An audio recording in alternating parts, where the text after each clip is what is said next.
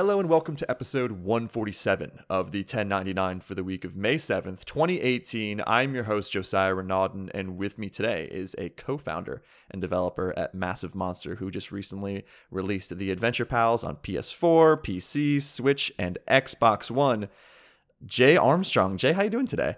Hey, I'm very well. I'm very well. I'm excited to be here and um, looking forward to having a chat with you. So thanks for having us. No, absolutely. And we're going to go over a little bit of everything. We're going to, of course, dig into your game, creating 2D platformers, uh, family friendly game dev, which is really not something I have dug into. It's mostly like overly violent, mature games are like those the developers I somehow find. But first, I could, of course, sit here and describe my kind of uh, impression of the Adventure Pals and what I think it is. But for you, could you describe the Adventure Pals in your own words, what you and the team really set out to do with the game?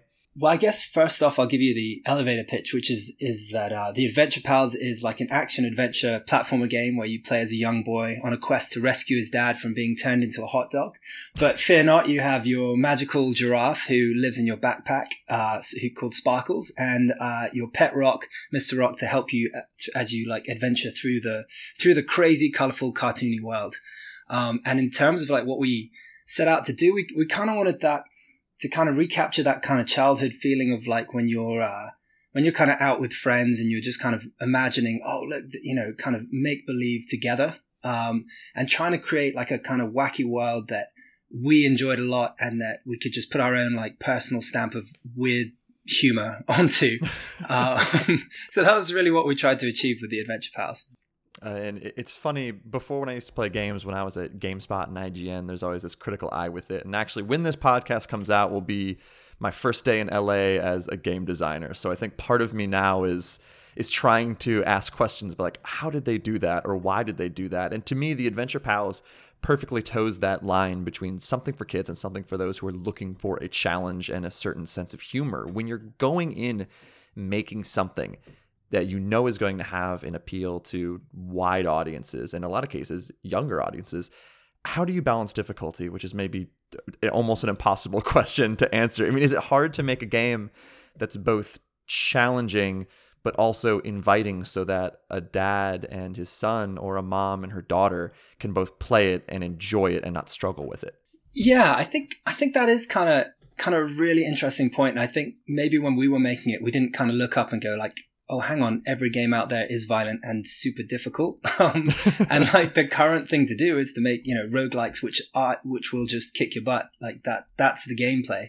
Um, and we're doing something really different. And, uh, I'd like to say we were, we were trying to be clever and trying to do something different, but really that's just kind of what appealed to us. And, um, we, we kind of set out to make, uh, a game that kind of fit our personalities a lot. And I think we kind of like things that aren't you know crazy challenging and we can feel like we progress and we can just feel we wanted like every input to give you a lot of output. So like every jump you've got like confetti coming out uh, out of your butt. And uh, every time you hit attack you actually like throw enemies in the air and, and whack them across the screen and then grab them uh, with with the giraffe neck and pull them towards you. And um, and all of that stuff all just comes from like mashing one button. So we really wanted to capture that. And I, I think that came out of just what what appealed to us. And I think it was just a very natural uh, progression to, to make it easy. Um, we we actually started out in terms of it being family friendly. That's not originally what we wanted to do. We originally wanted to make something a bit more like South Park, where you know oh, it really? looks yeah, right, like it looks super cute, but then you know they're all swearing and it's all like really potty humor and stuff like that. But we found that um, we so we took this game to a lot of shows, like across the world. Like, fortunately, um, we're as a team we're kind of spread out. So we've got someone, one person in the UK, one person in Canada, one person on Australia, so we can actually get to a lot of events. Oh my so, god, your time zones though. How is anyone ever awake at the same time? Oh my god, we never are. It's a nightmare. it really is difficult. Like having a, a, team meeting, we have to like book it a week in advance so everyone can like set their alarms for two a.m. or whatever time they have to be up. Um, but we, so we, we, we wanted to do that kind of South Park thing, like that kind of subversive humor. And we had stuff in there and we'd show the game off. But because it was like a bright giraffe and like bright sort of colors and it, it would like attract people like us, like young at heart kind of people with that kind of sense of humor, but it would also attract the kids. And we didn't actually expect that going in. And w- there's like quite a good like thing that we decision that we had to make uh, that kind of sums us up. Um, when you originally start the game, you are at a lighthouse and there's a group of foxes and they're all having a jam. And we um, call them the Pavlov's pack because that kind of rings a bell, which is kind of a kind of a good joke. But really, it was originally the four because it's four of them. Fox ache, um, and when you say four fox ache really quickly, um, you kind of get a sense of like the kind of jokes that we had in there. Yeah. Um, but the kids would come up and play it, and some of them were a bit young to read so the parents would be reading it out to them and they'd and they'd be you know kind of reading the story and smiling and going like oh this kid's really enjoying it. And then they'd kind of go we're the four fox ache and then it would sort of dawn on them that we just got them to swear at their child and they'd kind of turn around and give us this terrible look. Yeah they suddenly kind of check out at that point and say maybe this isn't right for my kid. Yeah exactly exactly. And we kind of went away and just thought like well what do we have to lose by making it that kind of more kind of Pixar style thing where instead of being too cool for school and excluding people, why don't we just make it more inclusive? Um, and like, I guess time will tell whether it was the right decision, but I'm kind of glad we did because it's great when you have family who aren't gamers or friends who aren't gamers, um, and you can show it to them and they can pick it up and play it and enjoy it. I mean, that's just a great feeling. So, um, that, that's, that's why we did it. You mentioned Pixar, and Pixar is the first thing that came to mind for me because it is that balance between, hey, the kids really enjoying it, whether it just be the gameplay or how bright it is and everything like that, but the parent or the the adult is there and gets some of these references that maybe don't go as far as, you know, for fuck's sake, like, or but they, they do just enough that like, oh, that was funny or that was clever, and there's even a little bit of an adventure time aspect. I don't mean to diminish what you made by relating it to everything, but that adventure time aspect where it's it's goofy and funny and toes this line that again it, it is smart but is still really enjoyable for kids. How do you make sure that humor has to be incredibly difficult to do in something like this? Because in a lot of cases let's say you, you go through a scene your character dies and you have to maybe read the exact same joke again. You're like sure as hell doesn't hit as well the second time which is something that a lot of games that are funny run into. How did you make sure that your you're goofy without trying too hard, if that makes sense. Because I do think the majority, like 90%, 95% of the jokes really hit well in the game. How, how many times are you having to check each other and make sure you're not like, okay, we need to ease up on the humor without annoying people? I think that some people are super annoyed by the humor. We've had like a couple reviews where they're just like, it, it falls flat or it's trying too hard or whatever. And, but I think those people kind of don't like those things like Adventure Time or Steven Universe or um, Gravity Falls. They don't kind of dig that sort of cartoon wackiness that mm-hmm. we which we went for, and that's okay. Like it's not a game for everyone. You can't please everyone. Um, but I do think that like a lot of people do seem to get it as well. So it's just kind of a product of our sense of humor and what we thought would be funny and then kind of rewriting it a lot and just trying to like we'd find bits that were maybe a bit too straightforward and then we just kind of try and whack it up a little bit and, and make it a bit more interesting. But um, i'd like to say we were able to sit down and go over and over and over the script and kind of really perfect it but it was such a tiny team and such like a, a huge game comparatively for what we could achieve in the time time limit um, we just kind of had to go with a gut instinct and just kind of go like, well, I think this is funny and, and this is cool. And when we played it through again, like, oh, that that's a bit annoying. So then we just kind of change it and just kind of keeping it, keeping it kind of writing it as we went and then revising it. And and nothing was like sacrosanct. Anything could be taken out or changed at any time without even really telling each other, uh, which kind of made it fun. So um, there's like a little Easter egg where um, you're in you're in a town, and actually, if you go to the right, you can actually find uh, a game version of myself and the artist Julian.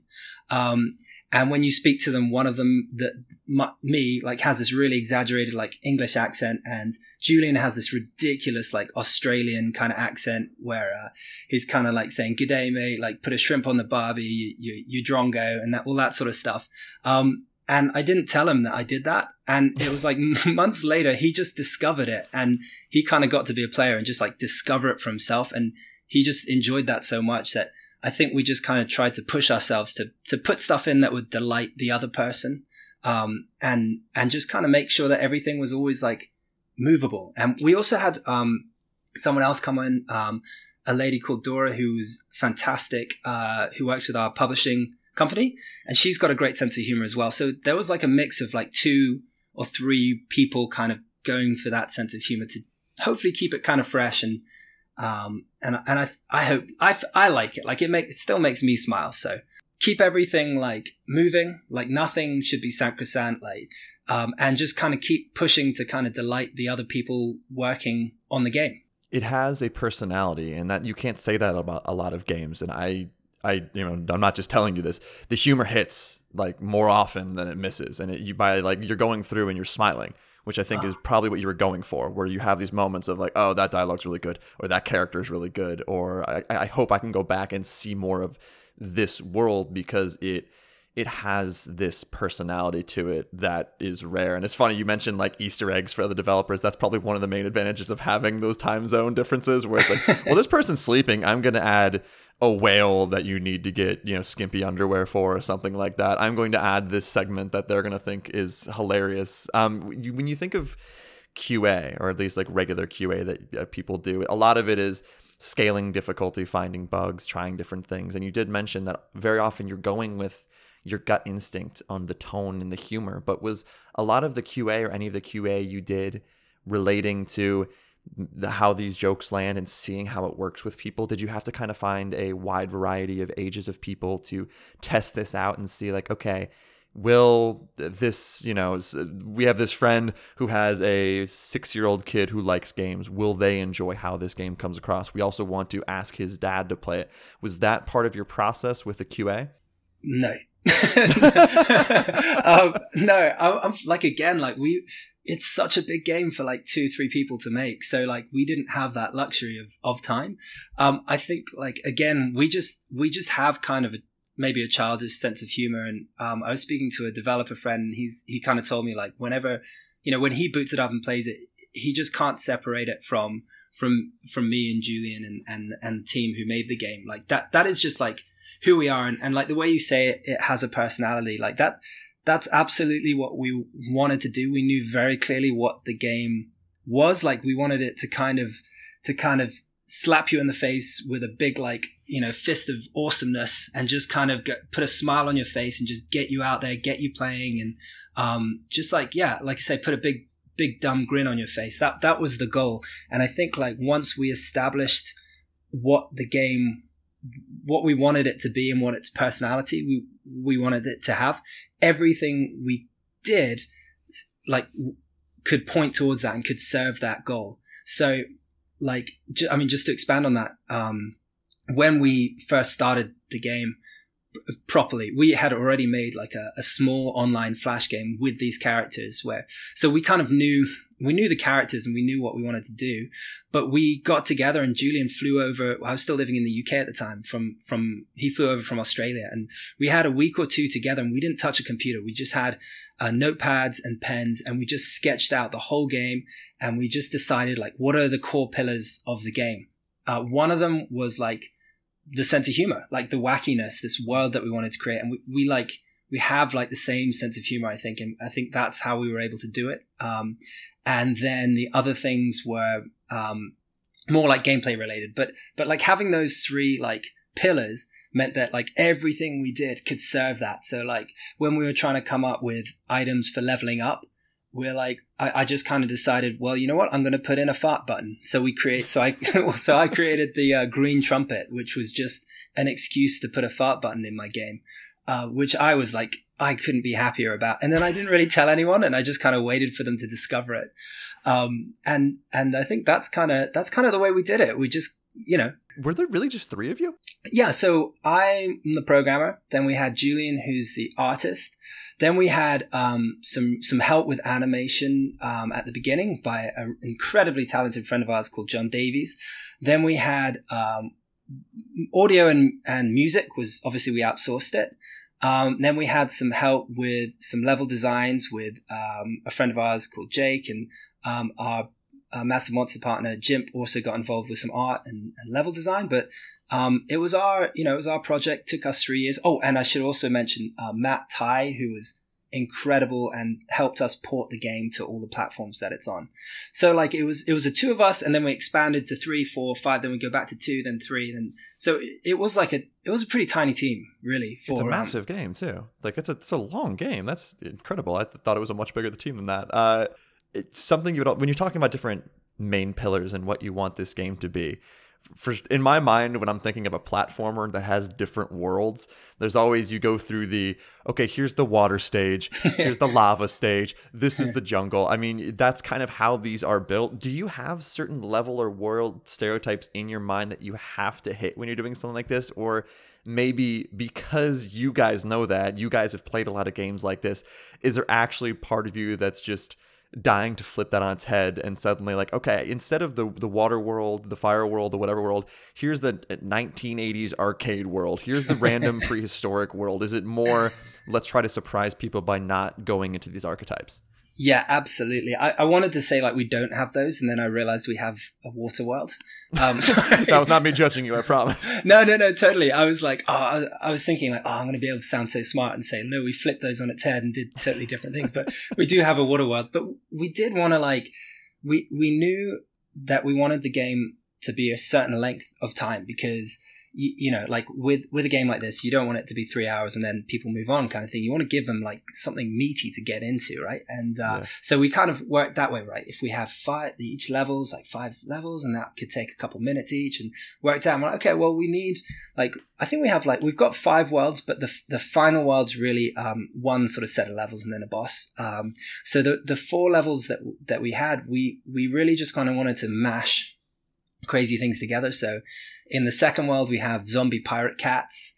Um, in the in the third world, we have like post-apocalyptic dinosaurs, um, and then we have our underwater world. But that was really because we came up with a pun that we just couldn't like not use, which was um, creating an entire world based off a pun is true dedication. right, exactly. So we're like crab people might live in like the underworld, like underwater level world of um, town of, of Crablantis. And we're like, as soon as we had Crablantis, we're like, that's it, Crablantis. That is going to be a thing in our world. Um, so yeah, so we, we did want to kind of change it up and there's like a huge amount of effort in like every set of levels. There's a new enemy and a new trap which like really builds up like as the game goes on. So yeah, we just wanted to keep people guessing and kind of keep it interesting because like you said, there um, are so many platformers out there and there's a formula and people stick to it and we needed we wanted to get noticed because we don't we want we want people to find our game and play our game. And and so one of those things was like really pushing that personality we were talking about earlier. And um, if we just kind of went with like volcano land and something you yeah. know that that's not it's not so interesting. I mean it's great because it's been done but it's been done better than we could ever do it. So we may as well do our own kind of weird thing. So that was definitely a goal, like to keep it fresh and to think about like, right, if we're making, you know, if you saw a screenshot of an area, would it be interesting enough for you to kind of want to play it? And that that's kind of what we aimed for. No, and I think it totally worked. And you did just mention game length for your team. Is there an ideal game length for a 2D platformer in your head? Because when I was a kid, I feel like I wanted games to last as long as humanly possible because, like, okay, I have no money. I got to hope my parents buy me something and I need to make this thing stretch. So you played it multiple times, you're 100%ing stuff.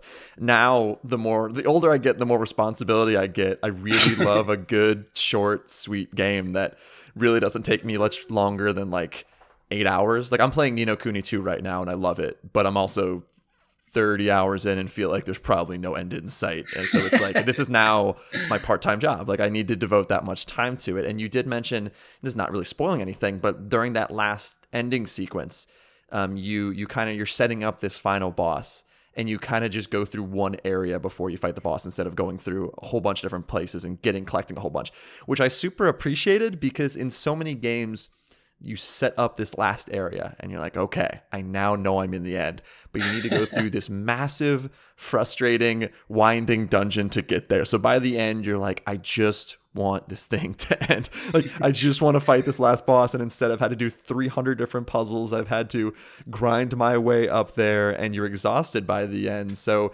do you kind of try to strike that balance between we need this to have some meat to it, but we don't want to tire people out of our personality before they leave.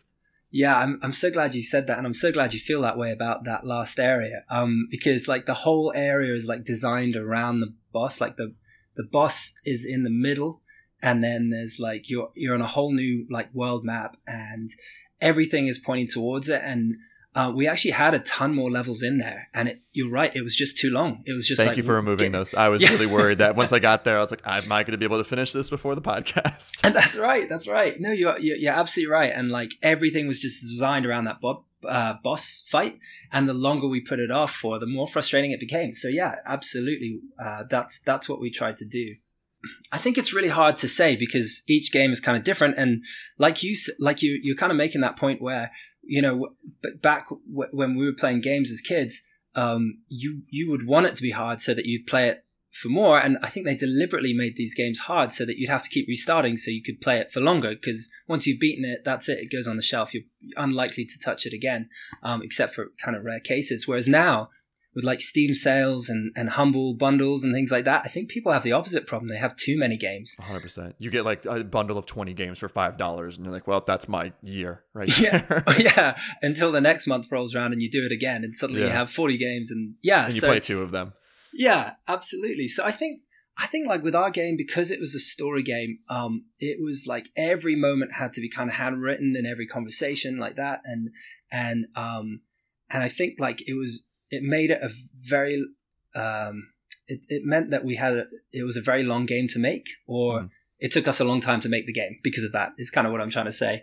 Um, so you know, length is kind of kind of a tricky thing. We did have a goal. We we wanted it to be ten to twelve hours long, and I I believe we've hit that goal. Um, although I know you can like rush through it, or but if you stop and kind of smell the roses, it it, it should take you 10, 12 hours, and that was just because that felt like the right. You know, talking with our publishers, that felt like the right time before before we even began making the game. That that was the goal um, that we set because you know, we want it to be value for money and we want people to play it long enough to kind of enjoy these characters, but as you said, not play it so long that they kind of, you know, particularly with this this strong personality in it, for them to kind of go like, you know, this game's okay, but in small doses. Like we will have those friends who are like, they're great, but in small doses, um, and we we wanted to avoid that. Um, but it depends on the genre, absolutely. Like you know, base building games and farming sims and stuff like that, you can pour in hundreds of hours. Yeah. Um, but with this like story driven narrative game, um, I think we, we we were aiming for the length of time it ended up being, um, which Well- I'm kind of pleased about. and branching off of that, I, I get real obsessive with progression systems. I was a big JRPG person growing up, so of course the main point of those games is let me see these numbers go up. Let me let me hit you with this sword and suddenly it does way more damage, or let me see if I can max out this level. And your progression system is extremely rewarding. It, it really works well with the upgrades, and you feel like you're you're advancing as you're going. I was trying to find every nook and cranny to kill things to make sure I got the kill things sounds weird for the adventure pals. That seems a little uh, to hurt people, so they would give me their blue experience orbs.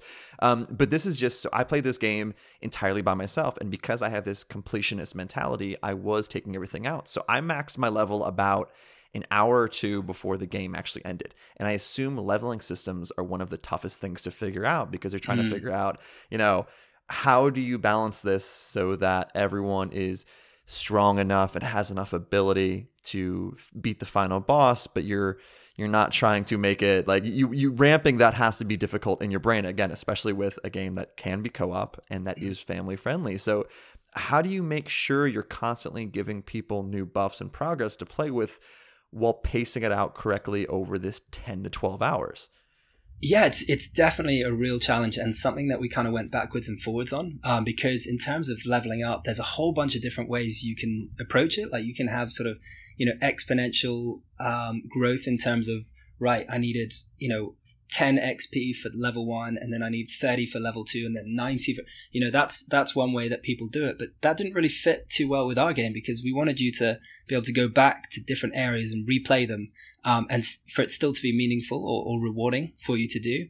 Um, so that was something that we um, struggled with for quite a long time, and actually the leveling, like the the leveling, was kind of left out until kind of towards the end. And in the and and I'm going to kind of give you a, a, a little secret here, but Oh, hot exclusive. Oh, hot exclusive, develop, developers only. Um, the leveling up is based on how much XP you can get from each area for each like level set, so that you might need hundred for level three, but level four you might only need seventy, and Oh, then level five you might need two hundred. And the goal to, was getting that kind of constant feeling of progression. So the idea was every set, halfway through each level set, I wanted you to level up, right? Or roughly thereabout. Or if you were struggling, you'd obviously get that XP and you could level up sooner and that would help you get through.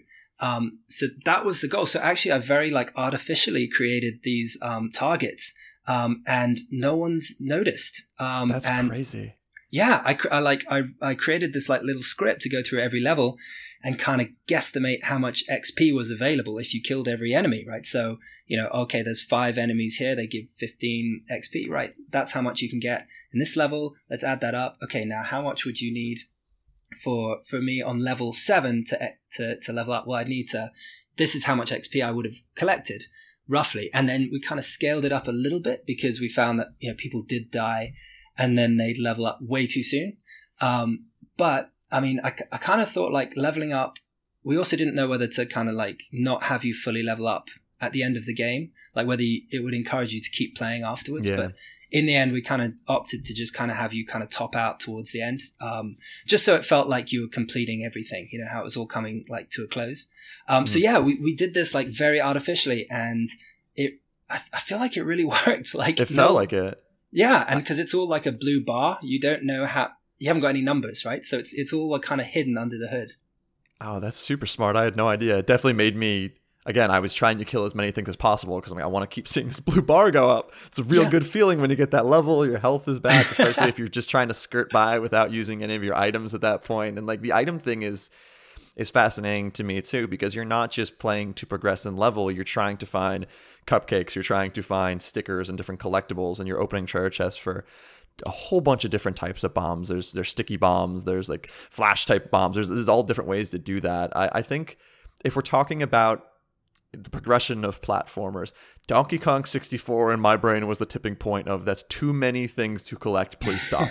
and I have a, a huge appreciation and love for that game. But when I look back as a kid, going back to that same analogy we had earlier, when you're younger, you want to just get everything out of you. You want to squeeze all the water out of that sponge. And that's why I love Donkey Kong 64 because I could play that game for endless hours and collect every banana you've ever seen under the moon. like and that was and that was fun. In, in this game, I think it's the perfect number of things you want to collect. Were there a lot of times during development where you were adding and detracting different collectibles to see what is the right balance so we're not overwhelming people with things to get, but we're not underwhelming them so levels feel empty? Um, yeah, it was actually. It was it was kind of another kind of interesting process that developed as we made the game. Um, we decided very early on that we wanted a cupcake in every level, so that that kind of went in, at, you know, straight away. But the problem was, like as I said, we we expoed the game a lot, so we get a lot of feedback, and people would immediately say, "What what do you do with the cupcakes?" Uh, and you'd be like, "Well, nothing. They're a collectible. You collected them. You know, well done." Um, and they kind of keep asking this, like over over a year or so, people would be asking, and we're like, "Damn! If this many people are interested, then like everyone who plays is going to be asking this." So we then decided, right? Well, let's let's um, let's kind of create the something that you can do with them. And at that point in the game, it was it would have been too too difficult to make anything that would have affected gameplay or thrown the balance out. So we instead we went with the the hats and the costumes. And luckily, Julian is like such a great artist and has such a crazy personality that I think there's a lot of joy in like unlocking a new costume for Mister Rock, and then you can dress him up like a pizza slice, or um, getting like a, a, a chicken that you can put on your head as a hat. Um, so I'm really happy with how that worked. But there, there was also then the, the stickers, which are the other thing that you can collect. They came in again much later because again we were kind of showing the game and um, there was just this feeling. Um, this was something we got from um, our publishers who we were working with, Armor Games, who who've always been great to us, and they were kind of saying like, you know, I, I you know, you've got the cupcakes, but there's there's like it's not scratching an itch. Um, and and so they suggested, you know, that we think about introducing another collectible on top of the on top of the cupcakes that that was a bit rarer, so it felt a bit more special. Um, and so we went away and we talked about like what would fit within the kind of the theme of the game, and and we kind of quickly came up with the idea of having stickers because each one of those could have like an interesting um, thing, and like we could kind of build the world a bit with those as well. And one of my favorite of the stickers is like a, a, a wedding photo from from Farmer Joe and, and Broomhilda the pig. Oh yeah. Yeah, like that. I kind of, I definitely wanted to have a bit more of that in, but um, in, in, I think instead we ended up with a lot more um, just kind of wacky stickers, and we kind of thought maybe down the road we could actually produce this sticker book for real, and that that would be really fun. Um, so yeah, that was again like another another conversation um of of just getting feedback from people, and and like, I it's so valuable to just get your game in front of people and to just kind of not say a word, just watch them. Uh, we have so much in the game that if we had if we hadn't have expoed the game, we wouldn't. That it just wouldn't. It would be a totally different game. It would be a completely different game, um, and much less accessible. And like you said, like we wouldn't have had the collectibles, um, but also things like the the little ledge grab that happens automatically. That was because we could see people sometimes struggling with the jumping, Oh, yeah. and yeah, and and it was just like a lot of watching people play and just kind of addressing things and hoping that if you fix a hundred little things, you know, people won't notice, but but uh, it's it's one of those things that kind of add together and hopefully kind of create a polished thing. And um, like I said, you know, a lot of that uh, collectible stuff was was just getting feedback from people who like collecting things, and that's not something I've ever kind of done. I normally just kind of rush through it all. Um, I'm definitely not a completionist. I'm very bad with details. Um, so for for someone to say, "Hey, I kind of wish that I could find something," or or I want to have a reason to kind of go back to levels. Um, it was just totally made sense. And we, we again, we, we kind of tried to keep everything very open. And whenever someone had ideas, we'd always kind of think like, is this something we can do? And um, if we can make it a better game for doing it, let's do it. you do mention that that sticker of the wedding and i love that touch because we did talk about before things not overstaying its welcome and that character and that um, that scene and that sequence was really good stuck with you and then later on when you get that sticker it's weird how you could be m- nostalgic in a 10 hour span it kind of works toward that and you're not sick of that character you're like oh that was cool and you don't need any more than that it's it's this art of of brevity and just giving you enough touches that you care without being like, okay, I'm now drowning in these situations. And you you did mention earlier this it's it's fun to add all these different features, but one thing that I always wonder is what's it like after the game is done adding trophies and achievements because that's an entirely different layer. If you remember, did you play the Ratchet and Clank games way back when? Yeah, I, I kind of I'm familiar with them. Like I, my friend used to play them, and um, and I'd see him doing it. So there were before achievements and trophies were really around. There was this you were unlocking certain things where very similar. You were oh break this number of boxes or upgrade weapons to this level, and it'd give you different value. And it, I would assume that's fun to play around with today with trophies and achievements. Is it cool to kind of look at what you have in the game and be like, what can we do even beyond the unlockables we have in this game to encourage people to explore? And you did say the progression was are we going to hold some of that back for post game? Do we want to just build it up in this big culmination moment? Did you kind of treat the trophies and achievements as this is the fun post game stuff? Yeah, we did. We, we came to it right at the end, and and so yeah, you're absolutely right. From that point, we could go like, well, we we knew the game, and I think like we didn't really know our game very well till we finished it, um, and so like that that in that sense, we could go right. Well, you you jump on a lot of these like you know the the little purple uh, type fellas. You jump jump on them a lot. So why don't we put in one for that? And oh, it's kind of kind of funny. We put in the secret about um, the the underwear, uh, the bikini with the whale. And if you talk to the old man, then something kind of funny happens. And let's let's put an achievement there as well. And yeah, absolutely. I think I think like definitely leave that stuff till the end because. Um, yeah, you don't know what your game is until it's done. Yeah. Um, particularly with our game, like we we had like um, I'd say like six to nine months before it finished, we we uh, we kind of dr- you know, like kind of drastically changed huge amounts of it, like uh, like, and we kind of went through and redid like every single level. Um, so Oh, that sounds terrifying. oh my god! So what what the problem was was that the game was it was like the, it's kind of like um it's kind of like a button masher you kind of beat 'em up mixed with a platformer um you know it has those elements kind of tied together but it was two separate so you you would be like jumping around grabbing you know grabbing with your neck like a grapple hook and then and then flying around and you'd feel like really free but then the enemies were kind of like all of them were like the guys with the swords, like the deer and the pirate cats. Oh yeah, yeah. So we didn't have any of the like one hit kill guys. So every bit of combat was just like very tedious, and you just have to like. It's a bit like chopping down a tree in like Stardew Valley or Minecraft. You just be like tap tap tap tap tap. Okay, now I can move on. Tap tap tap, and it really like broke the flow of the game. But we were so close to it that we didn't realize, and it, it took some friends to kind of really like tell us, like guys, this doesn't like it needs to be one or the other, and that yeah. was really hard to hear. And we, we went away, um, and kind of you know like banged our heads against the wall and screamed at the top of our voices and stuff. and then the next day, kind of like, okay, well, let's take this list of things and make an actionable like plan and and do it. And it involved like the creation of like 25 new enemy types, redoing all of the 105 levels we had. Um, but ultimately, it meant like a much more cohesive experience. So like with the one hit guys, it tied in a lot more. And the, sometimes when you jump, if you're jumping and you hit them, you kind of get another jump. Yep. Um, and so like bringing all that stuff together really like helped with the game design. So, like I said, like if we'd put the achievements in before that point, uh, we would have had to completely redo all of them as well. so it's definitely worth waiting till you get to the end. It's incredible because it is little things that become major things and it changes how you do everything. And you you talked before about just the grab on the ledge. I bet if that wasn't in there this like a lot of portions of this game would have infuriated me.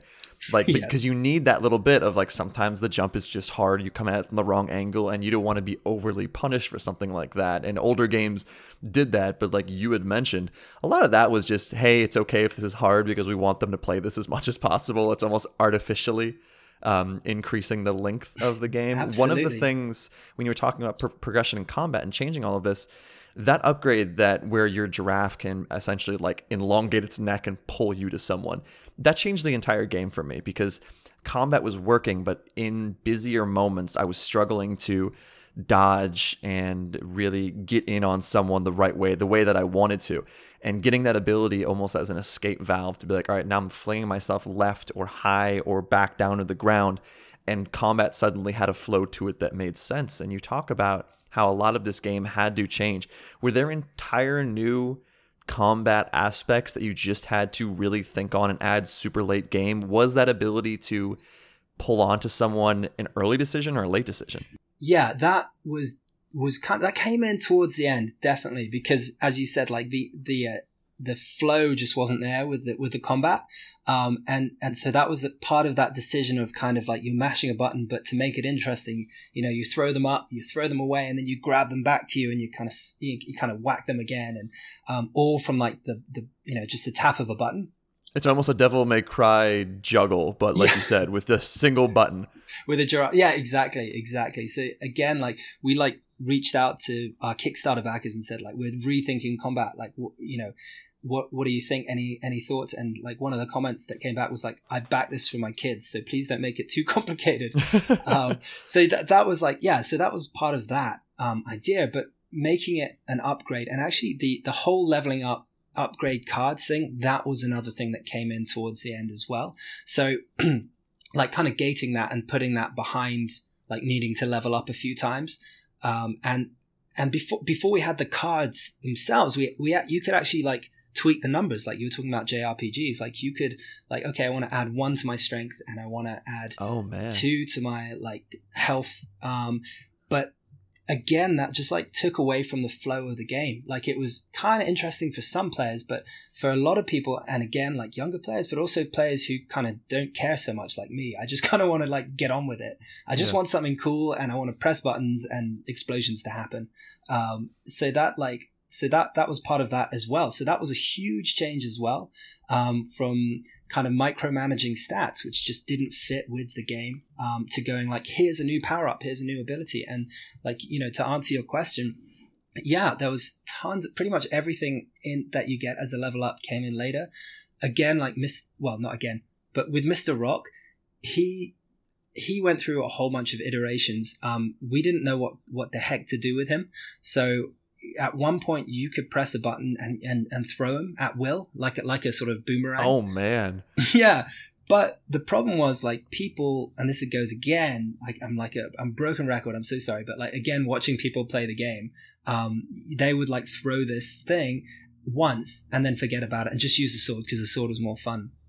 And we'd have like switches and things and and then we kind of had to to kind of sit down and go like this doesn't work like it's it's pointless like it's it's not fun um, and so we kind of made the decision to make it more automatic. So sometimes you tap the the shoulder button to to like break a switch or to throw him at something. But we then like then came up with the idea of like what if he was something that you upgraded? And what if he, you know, when you fall and die, instead of restarting the level, because that's very frustrating, he can, like, as long as you've got a health potion, he'll kind of put you back to where you were last standing, your, your last safe point.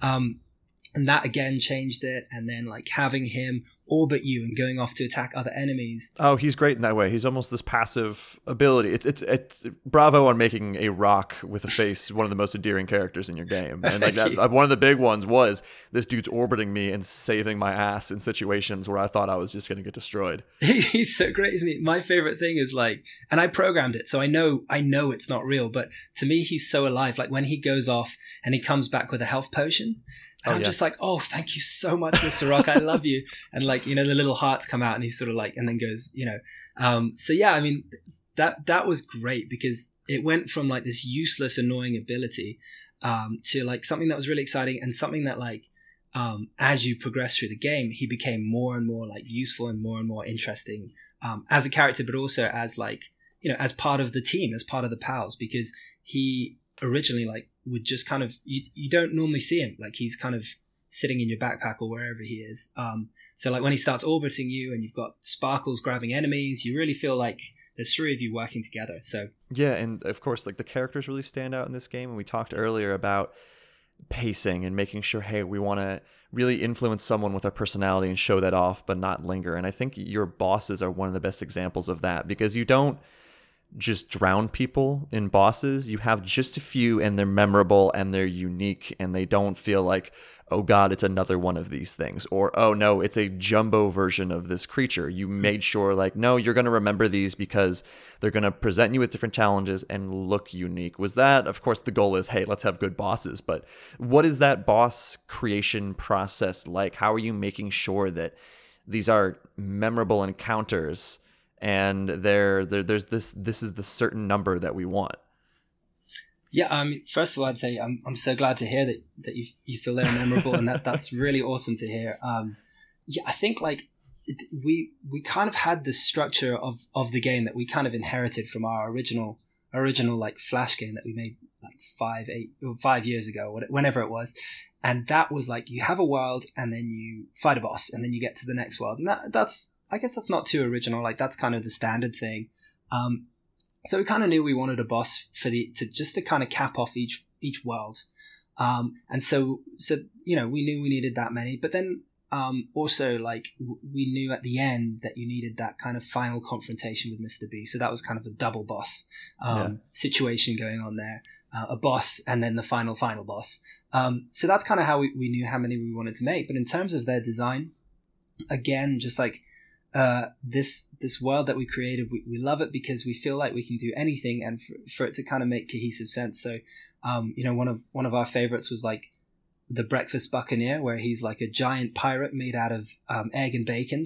uh, and so um, sometimes there wasn't even that much consultation. The, the veggie the Vegisaur, which chases you um, through through the wastelands uh, boss scene, that was uh, that that just came about because um, I mentioned John Davies' animator that we worked with, like had had created a book where it was full of dinosaurs that were made out of vegetables, and I think he he kind of sort of you know it, he just finished it or he was talking about it at the time. We are like, oh, maybe we, maybe we could do that. Would that be okay? And and he said sure, and so we we put that in, and then. Um, just kind of having a, the, the idea of the crab one was I thought it'd be funny if Mr. Bot, Mr. B was was at the boss fight but not really paying attention. So he's in this armchair drinking tea while his mech that he's sitting in is like attacking you and just kind of trying to find like something funny and interesting. They're not like overly cohesive. Like a couple of them are made of food and some of them aren't. And there's, they just kind of fit the theme of the area. And yeah. then, and then we kind of, with a lot of the game, um, let you into another secret is, you know, Julian just draws crazy things and then it's kind of up to me to kind of make them fit. So the make them work, make them actually move. Yeah. Yeah, and like make them kind of make sense. So like he has like there are all sorts of characters that I could kind of point to, but he'll just he'll just draw the whole town and then send it to me and just kind of go good luck. and and and which which works really great because he's kind of drawn wacky things that kind of make me make me laugh and um, and then I try and make it make sense. Like, okay, well, this character, well, we need like a Yoda figure, so we need like the mentor, so maybe that's this character, and then we, what about this guy? Oh, well, he's a chef, so obviously he's going to send you out to get ingredients. And what about this person though?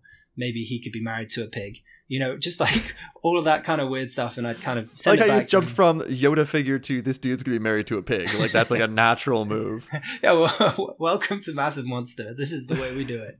Um, yeah, man. So it's it's kind of like again, just kind of trying to be interesting, trying to make it stand out. I think like we try really hard to to make it uh, compelling, like weird characters that we haven't seen too much. It was, we, we try not to go like, right, we need a, a skeleton enemy and a spider enemy, and let's put those in the dungeon scene. Like we try try and kind of just change it up a little bit because, um, like I like I mentioned, it's it's kind of a crowded place, and we kind of want to put our own personality on things and um, take advantage of the fact that we get to make this game. So if we get to yeah. make it, let's let's not waste it. Let's let's think of kind of weird things that reflect reflect who we are, and um, and that it's it's not so much like we had a process, but that's how those decisions were made out of that kind of context. Yeah, and even if there isn't cohesion from boss to boss, I think, like you said before, the cohesion is it feels like the culmination of that area. It's like, oh, this boss matches a lot of the different environments I've been in. So, like, that's where it felt like it clicked every time for me, where I'm like, okay, I get it. I would have never thought of this because my brain doesn't immediately go in that direction, but that's also what you want from a game. It's not, you know, what you expect, it's what you didn't know that you wanted.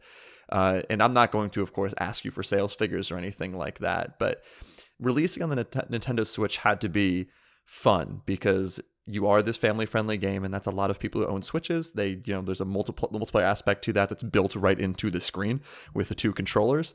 And right now it feels like people are super hungry for new switch games this is actually my first switch game i just bought one and was looking no for a game and this is the first one i got and oh, re- really really loved it and it, it just feels like a perfect fit on that system so was it the plan to get it on there from the start or did you kind of just see the landscape with the switch see the success happening there and realize oh man, this is a Switch game.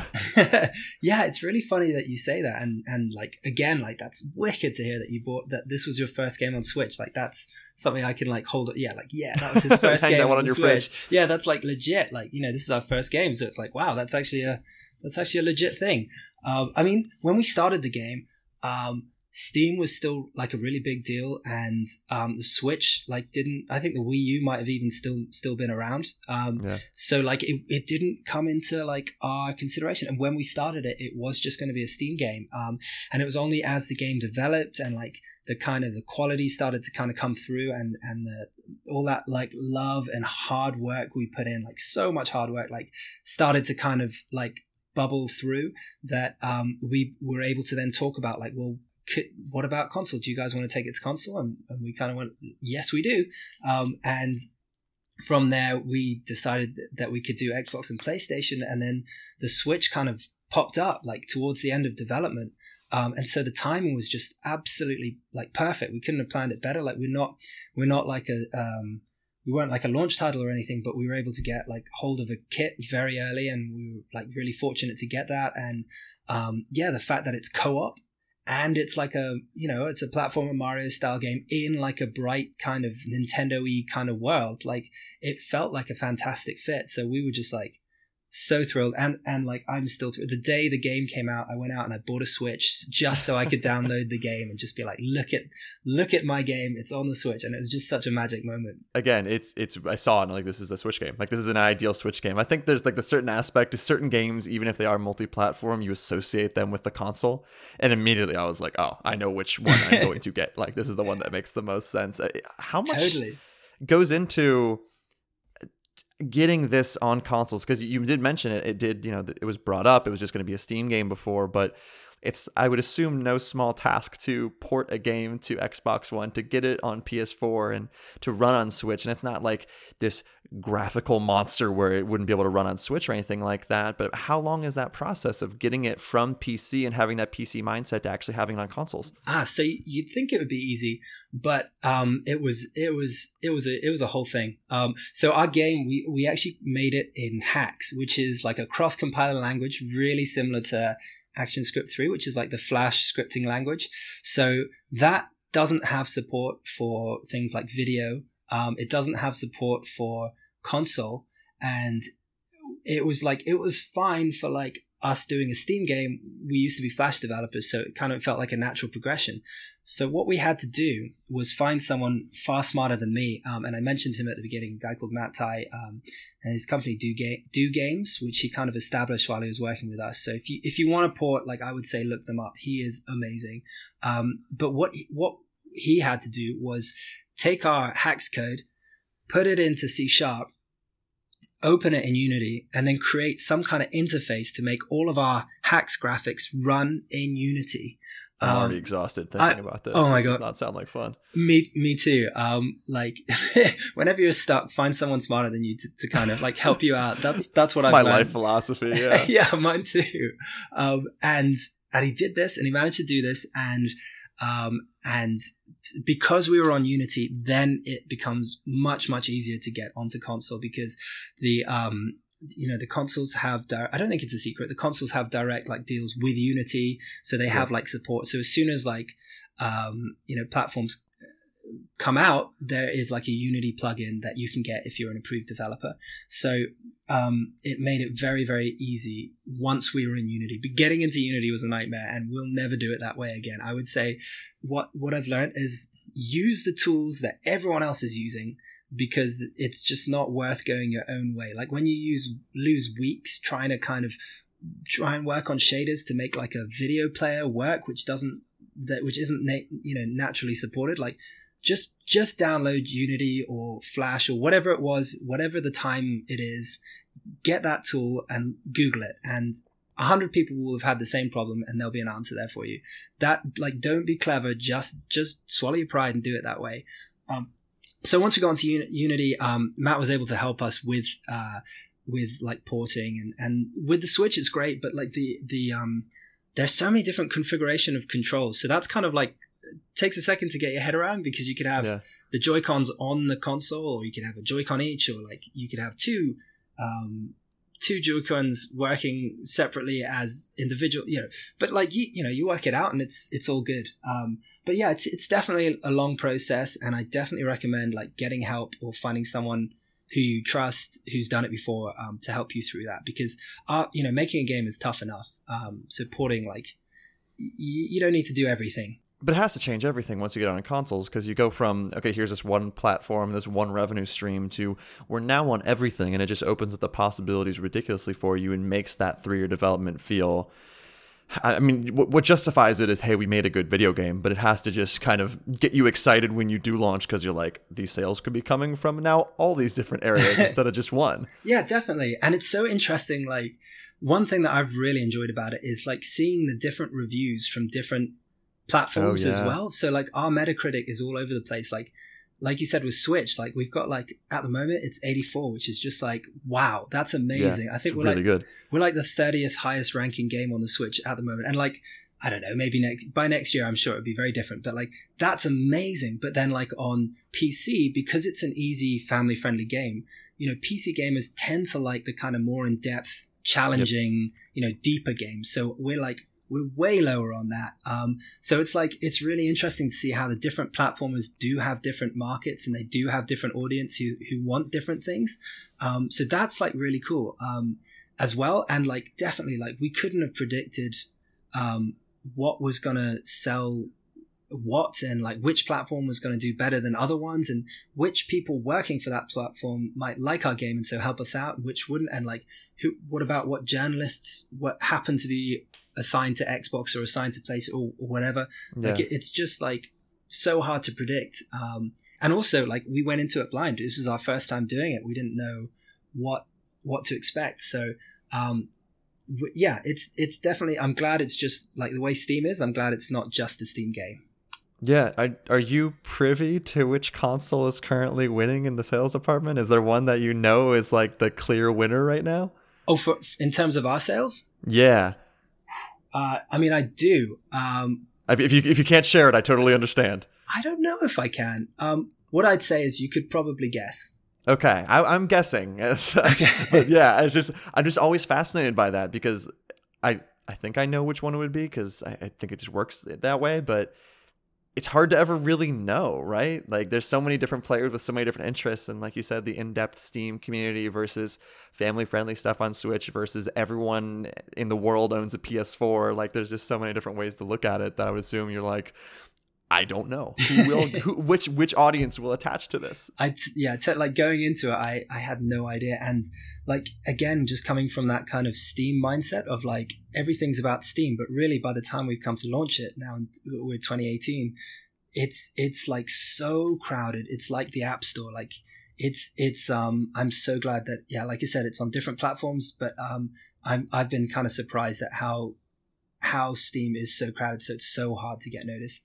Um, and again, I'm just like really glad that we're on all these consoles, and um, yeah, I'm like happy to talk to you like off off my. I totally get it. Yeah, um, but yeah, I, I don't know what I'm allowed to say. and what I'm not. No, no. The last rude. thing I want to do is get anyone in trouble. That is always like, please avoid at all costs. I don't want anyone to be like, "Hey, you broke this NDA that you signed." I'm constantly terrified of that. Oh, now cool, that I'm in development and I've signed things, I'm like, I Oh, know I'm gonna say the accidental wrong thing at some point. I'm trying to avoid that at all costs. I talk so much for a living that it makes it hard to avoid It's that. hard to like not talk about it. Yeah, absolutely. Oh, you get excited to talk about it too, and you're just like, just don't be an idiot, Josiah. Um, last thing, we were joking earlier about, you know, the, the the common questions that come with an interview after a game comes out of, you know, how long is it? What's the genre? What platforms? And the major one is like, is there going to be DLC? But now that you you have it on all these platforms, you already have these Kickstarter backers, and now there's the new audience that's just being introduced to it now. Are there plans to continue to support it moving forward? Was a lot of that dependent on what the sales figures would be, or were you devoted to we're going to keep adding stuff to this no matter what? I think it's it's I you know I love the world that we created. Like I want to spend more time in it, and I want to share it more. And I hope that there's an appetite for um, the more of the adventure pals and like more of the kind of crazy characters, and and for us to like you know take on all the um, all the feedback we've gotten and all the ideas people have had and all the kind of things that people think could be improved and the things that they like and and to kind of you know make it even better and to maybe add add different parts to the world or different like modes for co-op and all sorts of things like that you know we would love to do. Um it's just like right now it's it's only just come out so we've just kind of got to wait and see but um i would love i would love to so like you know watch this space um i'd love to i'd love for there to be more adventure pals in the world Uh, speaking of watching this space, this is actually the last last thing. Uh, where can people find you and your team on social media, and where can they get the game? Uh, well, all over these platforms, but what's the best way to do that? well, if you head to theadventurepals.com, um, we've got links to every platform that you can get it on. So it's, like we said, Steam. Um, it's also on uh, GOG and Humble, but it's um, Xbox, PlayStation, and Switch. Um, we got links to all of those on theadventurepals.com. Um, the we are a massive monster, and are we're really super active on Twitter. So um, if you have anything you want to ask us, uh, we'll get back to you really quickly. Um, and that's at massive monsters so like plural massive monsters because there's a couple of us um, and massive monster was taken. So um, otherwise and um, you can find you know massivemonster.co is like our, our website. So um, yeah please do get in touch and if you've played it and you like it or you hate it or whatever like i would love to hear from you. Um, just to know that people are out there playing the game and interacting with it is just such a thrill. So um, really so happy about that. And and again thank you for like having me on and for talking to me about this kind of weird thing that we made No, absolutely. Thanks so much for coming on. I, I'm really happy you did release this on multiple platforms because if this came out and you were like disappointed with your Steam Metacritic, I would have been bummed because it should be much closer to what that Switch number is. I think the Adventure Pals is super cool. I'm happy this was my first Switch game. It, you do strike this great balance between humor and challenge. And again the, again, the length thing, super appreciated. I'm really happy that last area is as long as it is. I think you guys obviously understand the platformers that have come before you, um, the mistakes that were made, the, the the smart things that were done, and that really comes through. I, I'm I'm glad the game is you know as as good as it is. I'm glad that it is um, out to so many people. And I hate saying I can't wait what you guys do next because you just released a goddamn game and you should appreciate that. So I actually can't wait what you guys do next, but also appreciate this one because you've earned it. Oh, thank you so much. That means a lot. All right. Well, thanks everyone for listening. Hopefully, tune back in for the next episode of the 1099.